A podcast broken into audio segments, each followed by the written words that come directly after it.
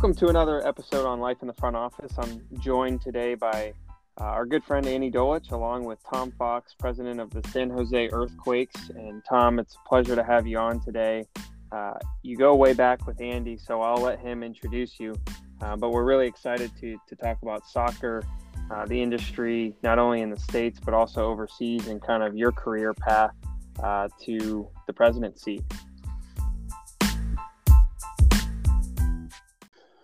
Great. Thanks, Jake. And I'm always questioning when people say, you guys go way back. Um, yeah. so we've known we've known each other for a while in the business of business, which is where I would start, and then the business right. of sports. And right.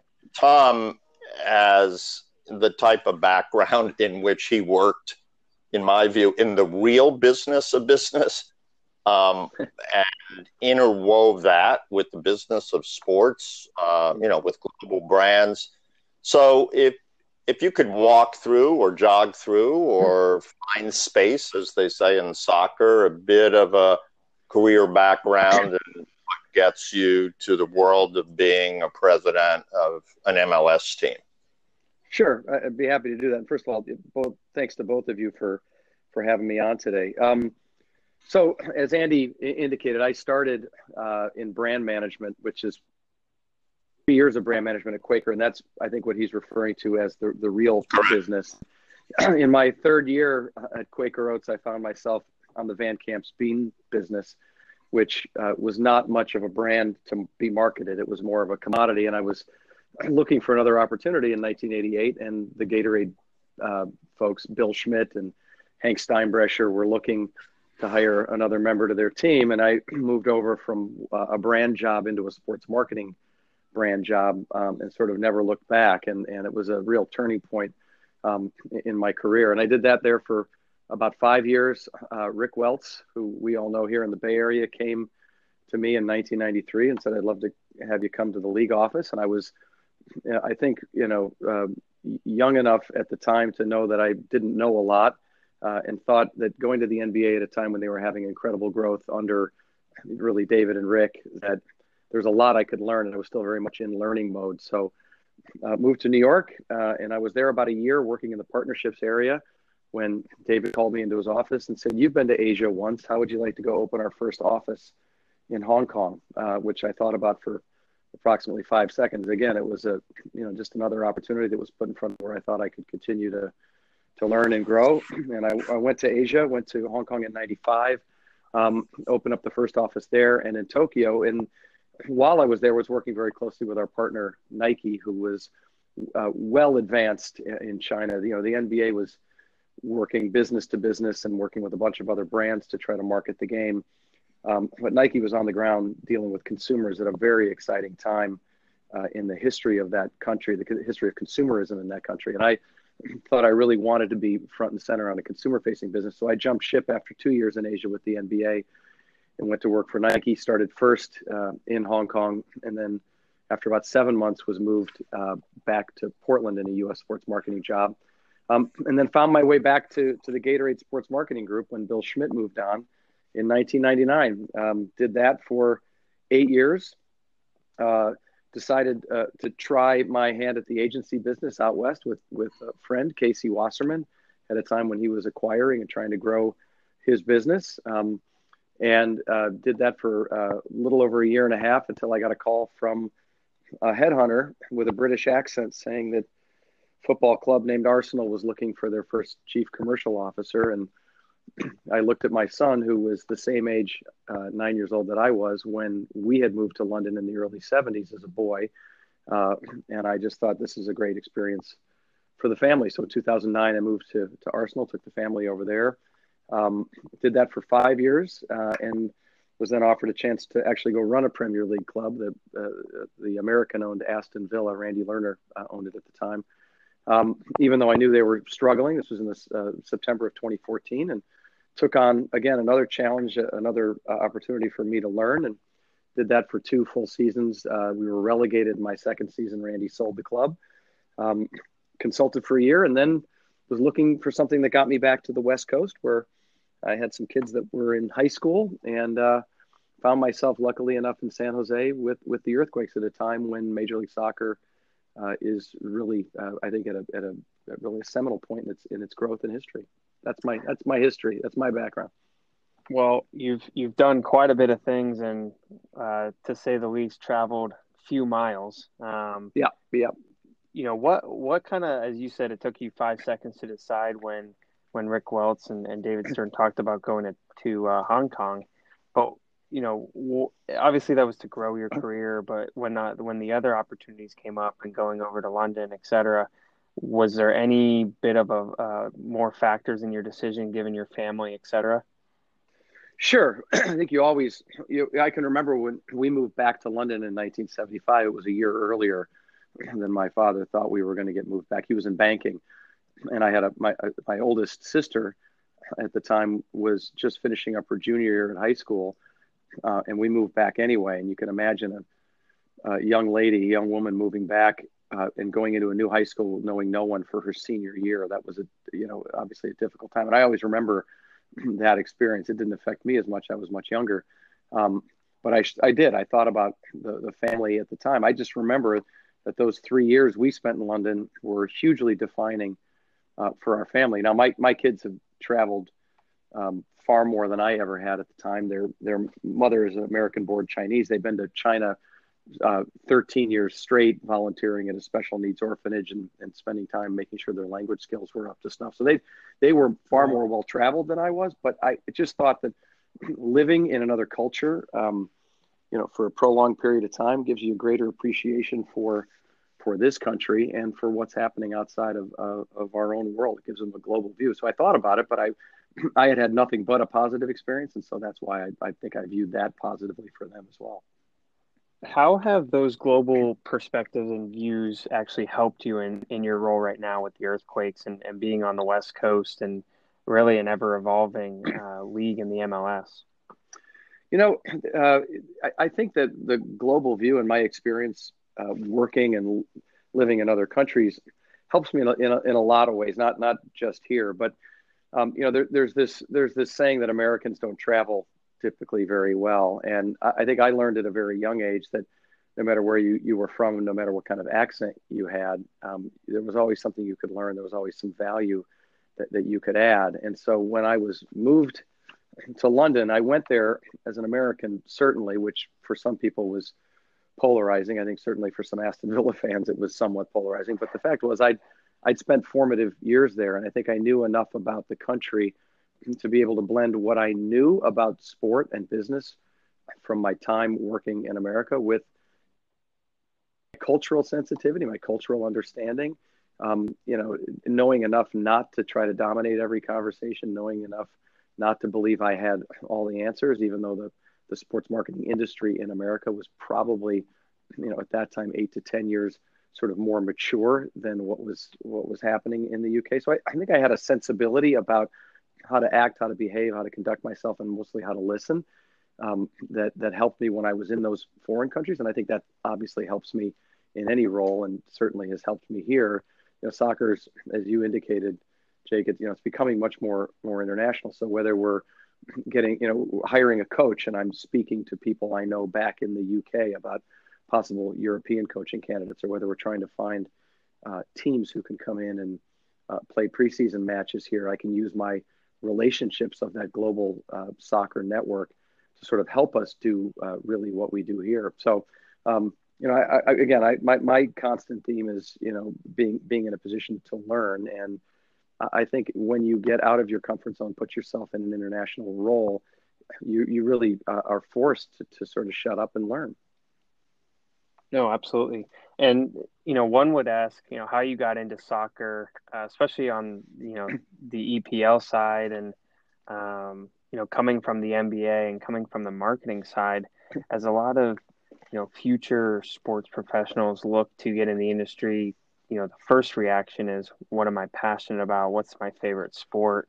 How did you go about, you know, deciding what to get into or or what opportunities to try and pursue? Well, there's a there's a theme in my career, which is I seem to find my way into positions that I have no business ever being in. So, uh, I, I came out of college from Miami of Ohio in 1985 with a political science degree. I had never taken a single marketing class, and I got one of the purest brand marketing, uh, brand management jobs there were with Quaker and their marketing associate program. I really had no business, uh, you know, getting in there because I was not a business or a marketing major. But I, I found my way in there through a variety of circumstances. The same is, is true of soccer. I never played the game.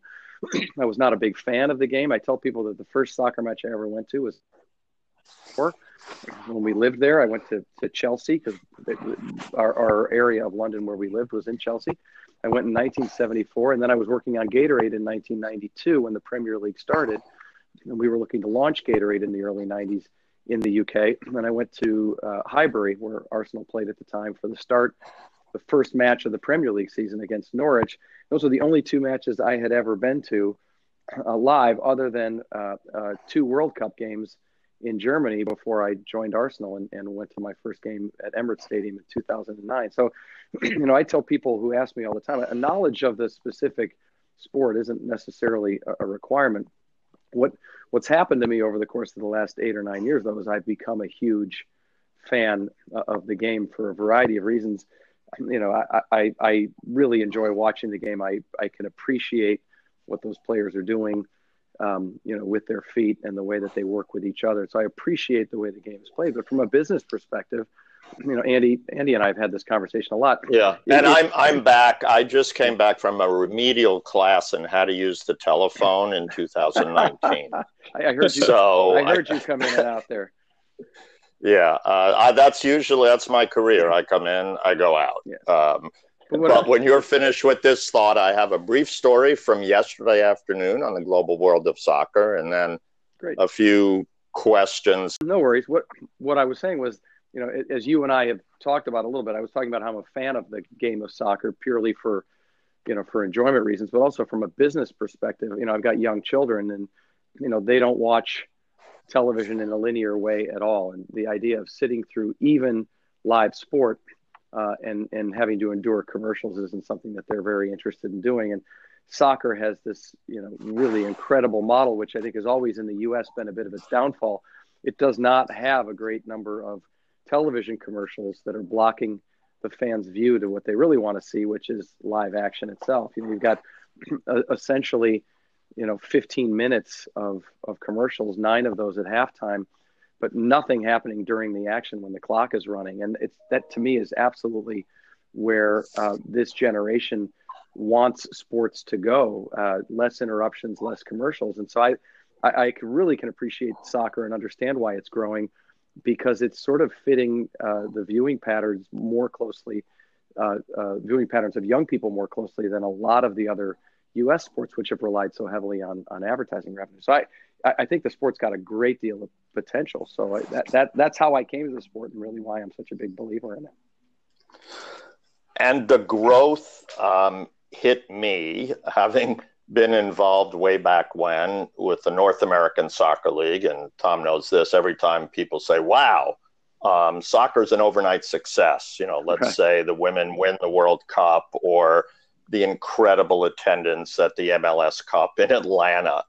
And um, so at the Sports Business Journal Awards in New York, if I'm right and correct me, um, nominated and winning Team of the Year Atlanta FC.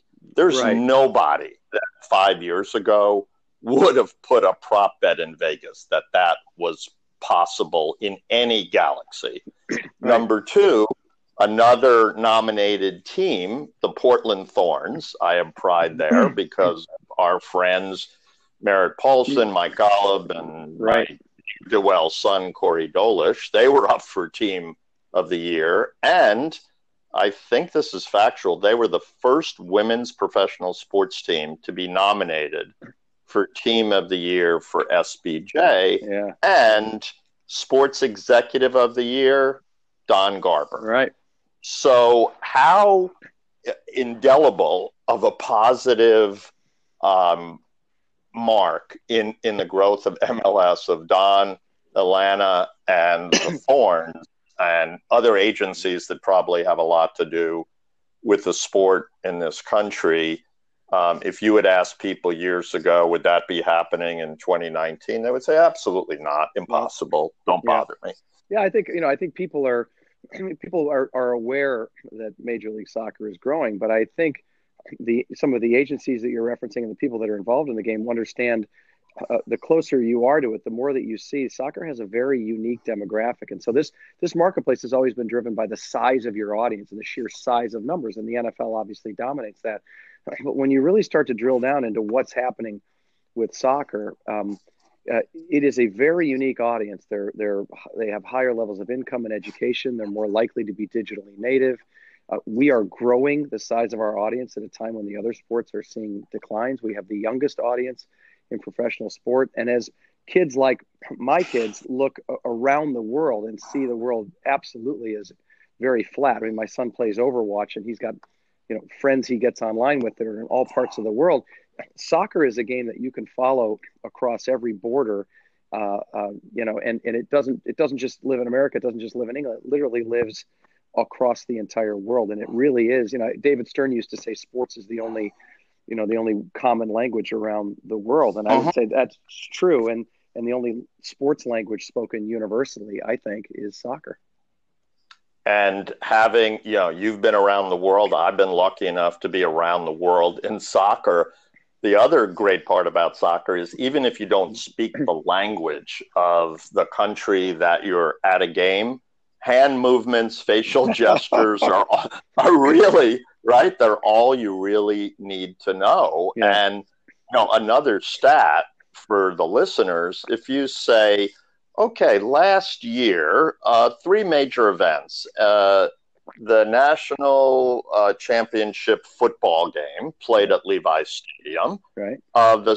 Super Bowl and MLS Cup. Uh, would you please rank them, Mr. Fox, in attendance from one to three? Uh, where was the Super Bowl last year? Which, uh, which, which yeah, where was Atlanta? Super Bowl? No, uh, was it in Atlanta? It might have been because yeah, it could have been Atlanta as well, or Minnesota. Minnesota, yeah. Um, might, might anyway, I'm going to say MLS. I'm going to say MLS wasn't third. The second.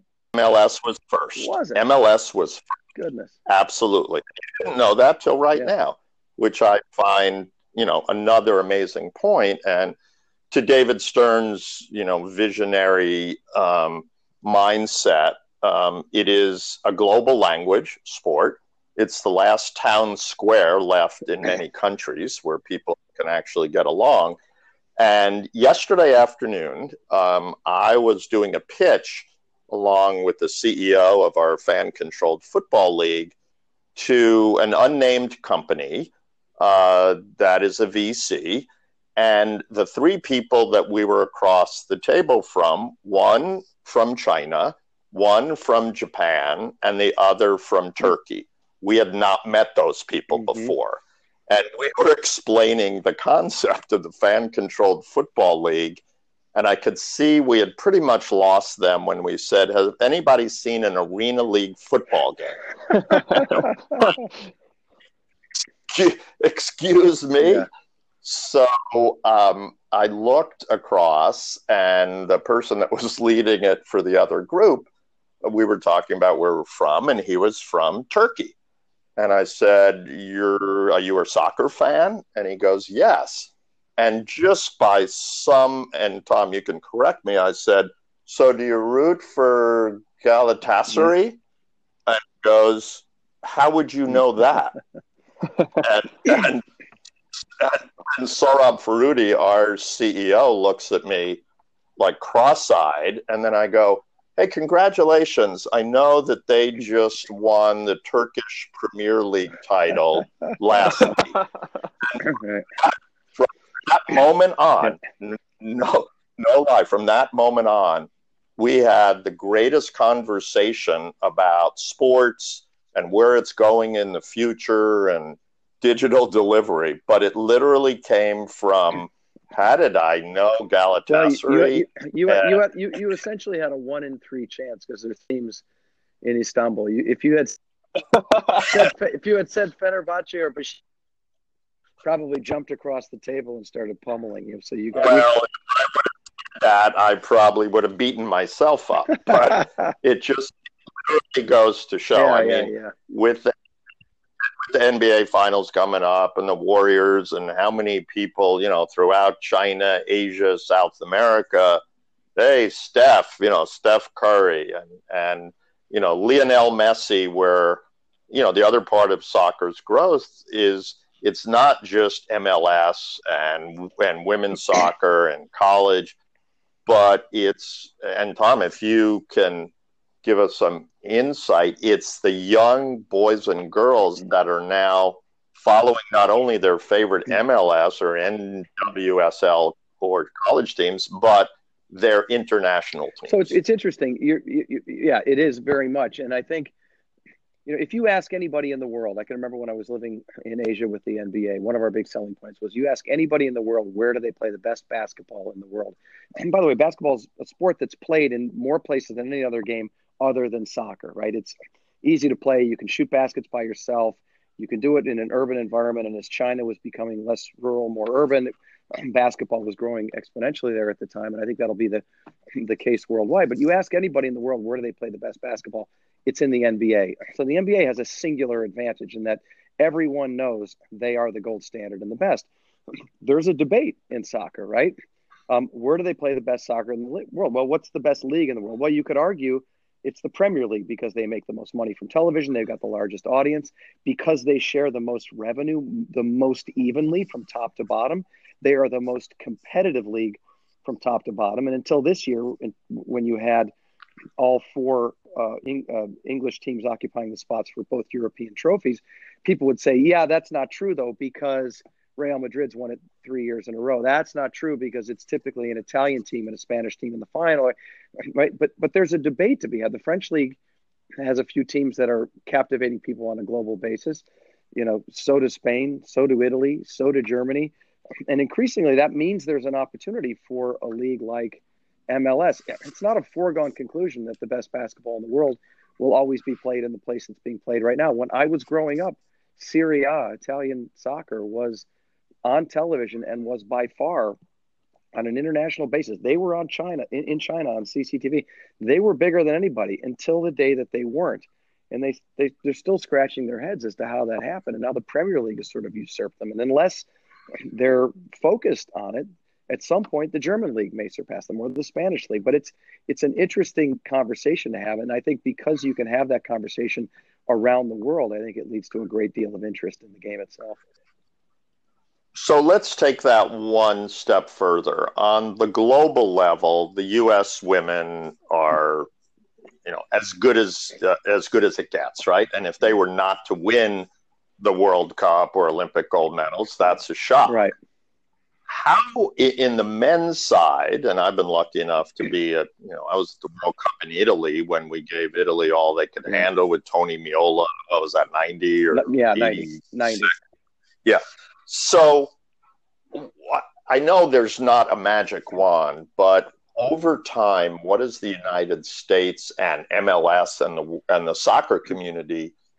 What are the checkpoints that we can compete on the very highest level and someday win the World Cup? I think what we're doing right now that we've we've never had a history of doing is we're starting to develop players in our professional academies and put a focus on developing those players. So you've got you know now 24 MLS teams, soon to be 26, ultimately maybe 28 clubs that are focused on funding and running elite level programs to identify and develop top level talent in America. We, you know, we have a, a couple of phenomena in sport in this country that only exist here. The idea that you can go to a university and play sport at its highest level for that age group and at the same time get an education is, is a phenomenon that exists only in this country. And it's amazing and fantastic. But what it's led to is a youth development system that has uh, not necessarily been as focused or really subsidized to the extent that it has in, in other parts of the world on finding and training those kids. And I think what we're starting to do right now through through the MLS owned academies, the DAs, is you know work with the historical uh, uh, big development academies that are pay for play to try to identify kids who have some special level of talent, pull them out of that system, and put them in a pathway that might take them into a university scholarship, right? That that's why a lot of these pay for play DAs exist. If you want your child to go play at the highest level in college and you want to get a scholarship, which saves you a lot of money, I can get you there when it's going to cost you five to eight thousand dollars a year. Um, we're starting to pull those kids out, put them into our academy, and, our, and the benefit is we we we can certainly find a way to get you to college, but you actually may have a pathway to a professional career if you come into our program. I was out at training yesterday. We had 10 of our academy kids training with our first team, you know, and I, I have a picture on my phone of our, let you know, our iconic coach, Matias Almeyda, crouched down speaking to these 10 young kids about the drill they were about to do. And you could see the sort of the mesmerized look on their faces. But in the, in the starting sort of the senior level squad was a 16 year old um, and, and a 15 year old. And our other 16 year old, Gilbert Fuentes, is away with the under 17s. But we've got two two youngsters that are actually training with the first team. And so I think the milestones will be uh, we will start to achieve it. You know, at the under 17 level, at the under 20 World Cup, we will start to achieve right. with the youth teams because we are now starting to develop talent in a different way in this country. Yeah, and you're seeing players like Christian and others coming behind them that are already world class yeah, players. Well, right? and here's the difference: Christian Pulisic was taken out of the US system because the system here wasn't built for him and he was sent to Germany right so what's happening now is all three we have a 15 year old and two 16 year olds those three players uh, two of them at least maybe all three of them are represented by the same agent as christian.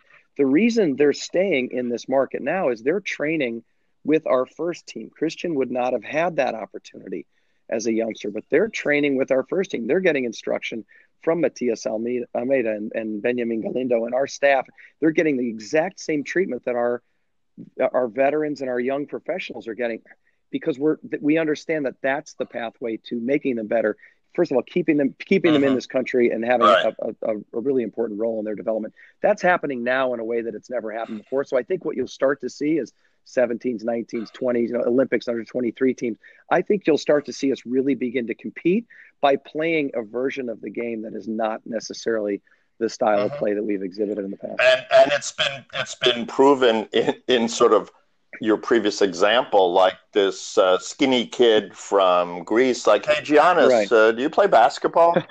mm, maybe. Yeah. Uh, hey, Dirk, what about you? Um, hey, Tony Parker, how yeah. about you? And and what are there, 135 international right. players now in the NBA right. playing at the very highest level? So, um, the the global growth, I my favorite viewpoint is if you look at the world, it is a ball. Right. And, you know, nothing against the other sports, but I don't know that anybody hmm. could argue that uh, existing and future global growth and quality is in soccer and basketball. A, because it's inexpensive, you can do it yourself and you could do it at the highest level and finance really has nothing yeah, when i was at the nba you know one of the other positives that we would sell in the marketplace is that we were the most international uh, of the american sports. We had you know, i think back then we had players from 24 different countries. I think now they have players from 26 28 different countries. In major league soccer there are players from over 70 countries playing in our league wow. right? That that so th- there's your point right there. Yes the world is a globe. The, the you know the, the ball itself is is a great representation of the fact that this is a sport that is played everywhere and around which people have great passion. And what we're trying to do is develop you know our own version of that in this country. We're doing it in a much more competitive landscape than any other country uh, in the world. There we have uh, american football college football and at both the pro and college level. We have basketball at both the pro and college level. We have baseball at both the pro and a college level. We have, you know you've got ice hockey you've got you've got all these things that we're competing against. You go to other markets around the world, and you really only start with soccer, and, and even in England, cricket and rugby are are really distant seconds and thirds to that. So we're trying to build it in a very competitive marketplace, which is which is itself its own dynamic. And only because we're friends, but it's the truth. Um, how would you like to compete in Northern California? oh yeah, our hockey team might be going to the Stanley Cup. Didn't work right. out that way, but played until a few days ago. Oh, the Warriors five times in the NBA Finals. That can't be right. Oh yeah, right. that's right. Um, Cal and Stanford, two baseball teams, two football teams, all within uh, you know an hour's drive, only because yeah, of traffic yeah. of where the earthquakes are playing. So, and then just all the other stuff in the Bay Area. Good yeah. luck. I mean, that is one heck of a marketing. it, it is. It's a massive fight for relevancy. You know, in a part of the Bay Area that itself struggles for relevancy. Right, and the, the south part of the Bay is not. You know, it's not the area of the Bay that has the strongest individual identity. Yeah, no. So we're we're in a very competitive market. We've got to try to find a way to to cut through. Obviously, performance is a way to do that. You referenced Golden State six years ago. Joe Lacob was getting booed off the, his own court, right? And now, and now, you know, he's he's you know an owner of maybe the most you know successful and and uh, highly performing NBA team of all time, and that's saying something given the Lakers and Bulls dynasties. No, it's a it's a challenge. And it works. It works the other way, where the Giants win three World Series in six years. A few years ago, nobody could see yeah. that coming. Now they're in the third of three bad yeah. seasons, and fans are going, "Nah, sorry, not interested anymore. Show me something." Very, very it's different. Tom, you know, yeah, go ahead, uh, Jake. Tom, in, ter- in terms of growth, you know, obviously you're talking about the game, but from you know the perspective of the industry, you know, what are, what do the opportunities look like for people that maybe they're trying to get into sports or maybe they're, you know, in football or hmm. basketball or baseball at other organizations, but they see soccer as kind of that that change agent within their career to to do something different. Yeah, we you know, most of our workforce here, we have 40% are kids right out of university. So I think, you know, entry level roles within soccer are more prevalent.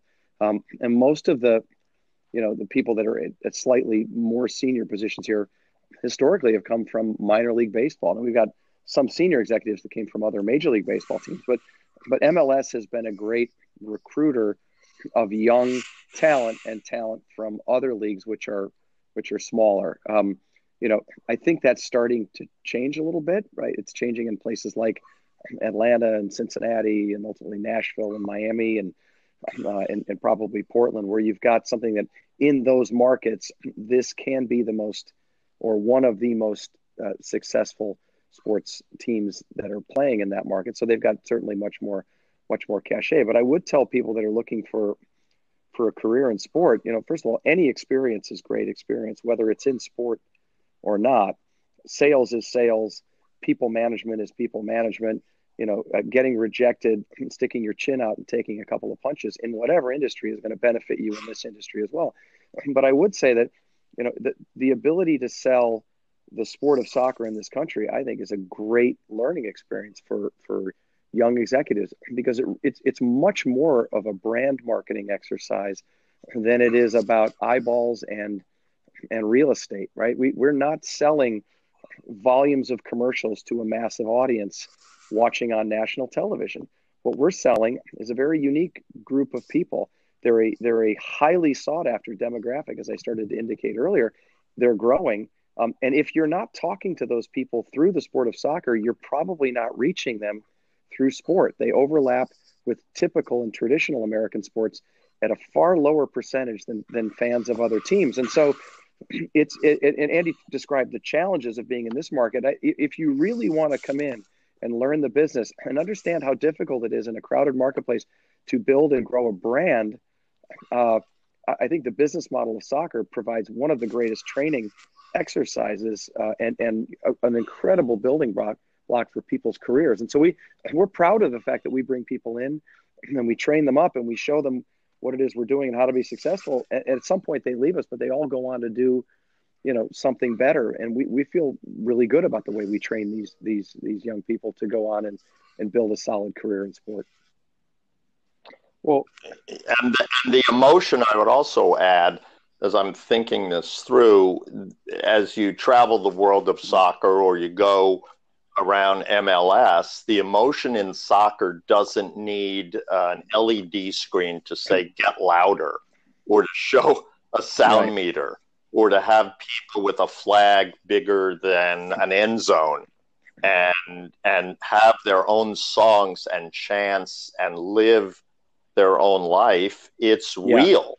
I mean, it it's life, and to me, that also is an incredible attraction. And if you go uh, to almost any MLS stadium, they have developed their fan support groups at a level that you're not seeing in any other American yeah, sport. it's a, it's a great point. I can remember it. I tell a story that when I got to Arsenal, I was shocked to see that at, uh, it, at you know at halftime there was a guy with a gun shooting T-shirts up into the stands, and I was I was thinking to myself, this this is like anathema to the way the English think about the game. And you know, people used to joke about Americans coming in and bringing cheerleaders into the game.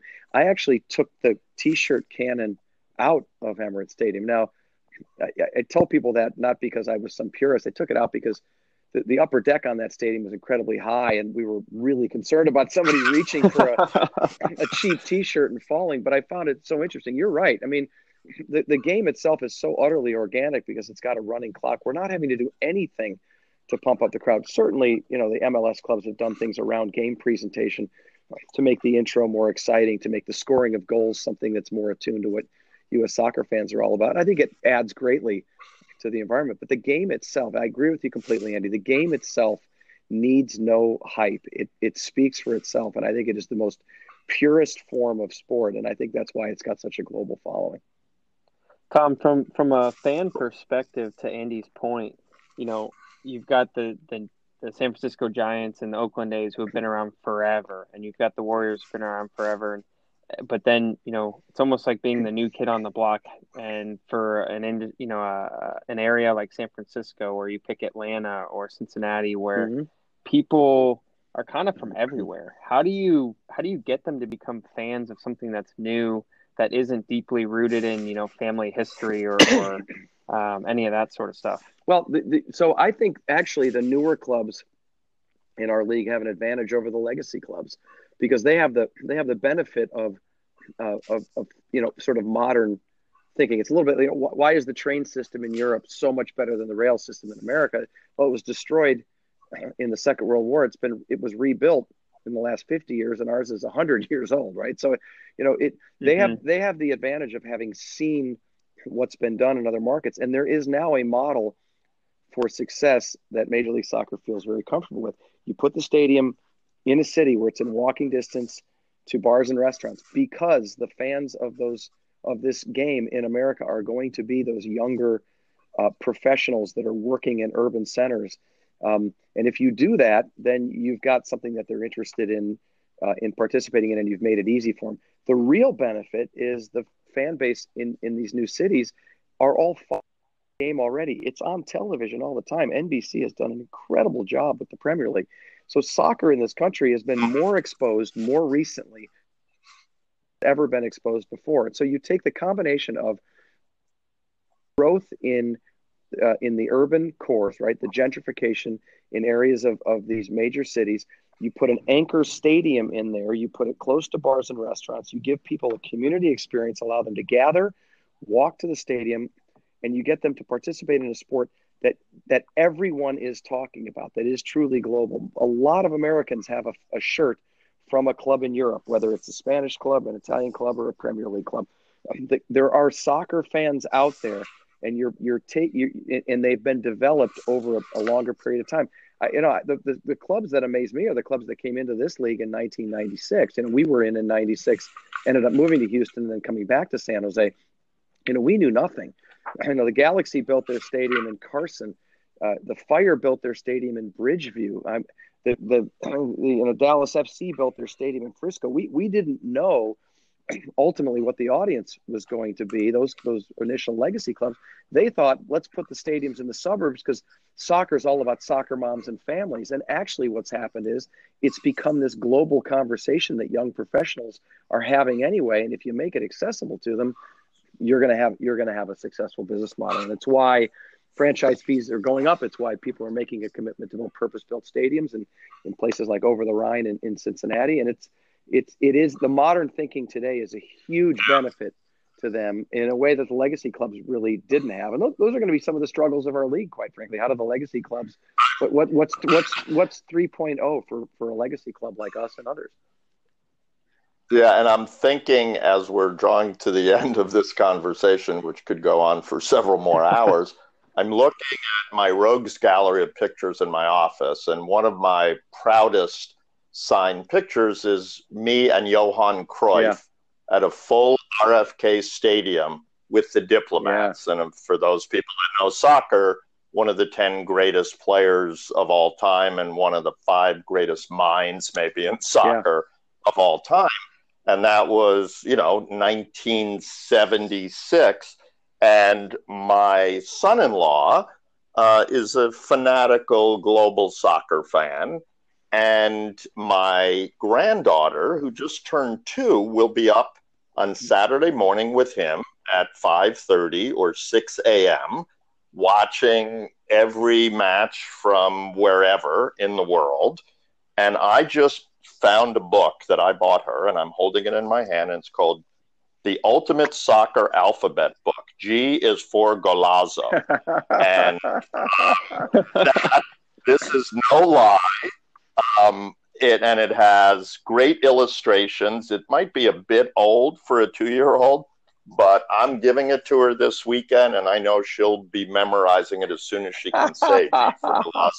Love it. So if that doesn't that doesn't tell you, you know, that we've sort of come full circle in this sport, I, I don't know what yeah. does. So Tom, we appreciate your time. Oh, my pleasure. Um, I know I'll see I'll see you at some gathering, uh, which you're the feature, and I've snuck in in the back. Oh, yeah, yeah. And right, uh, right, right. Jake, Jake, anything you have to say before we uh, we move on? No.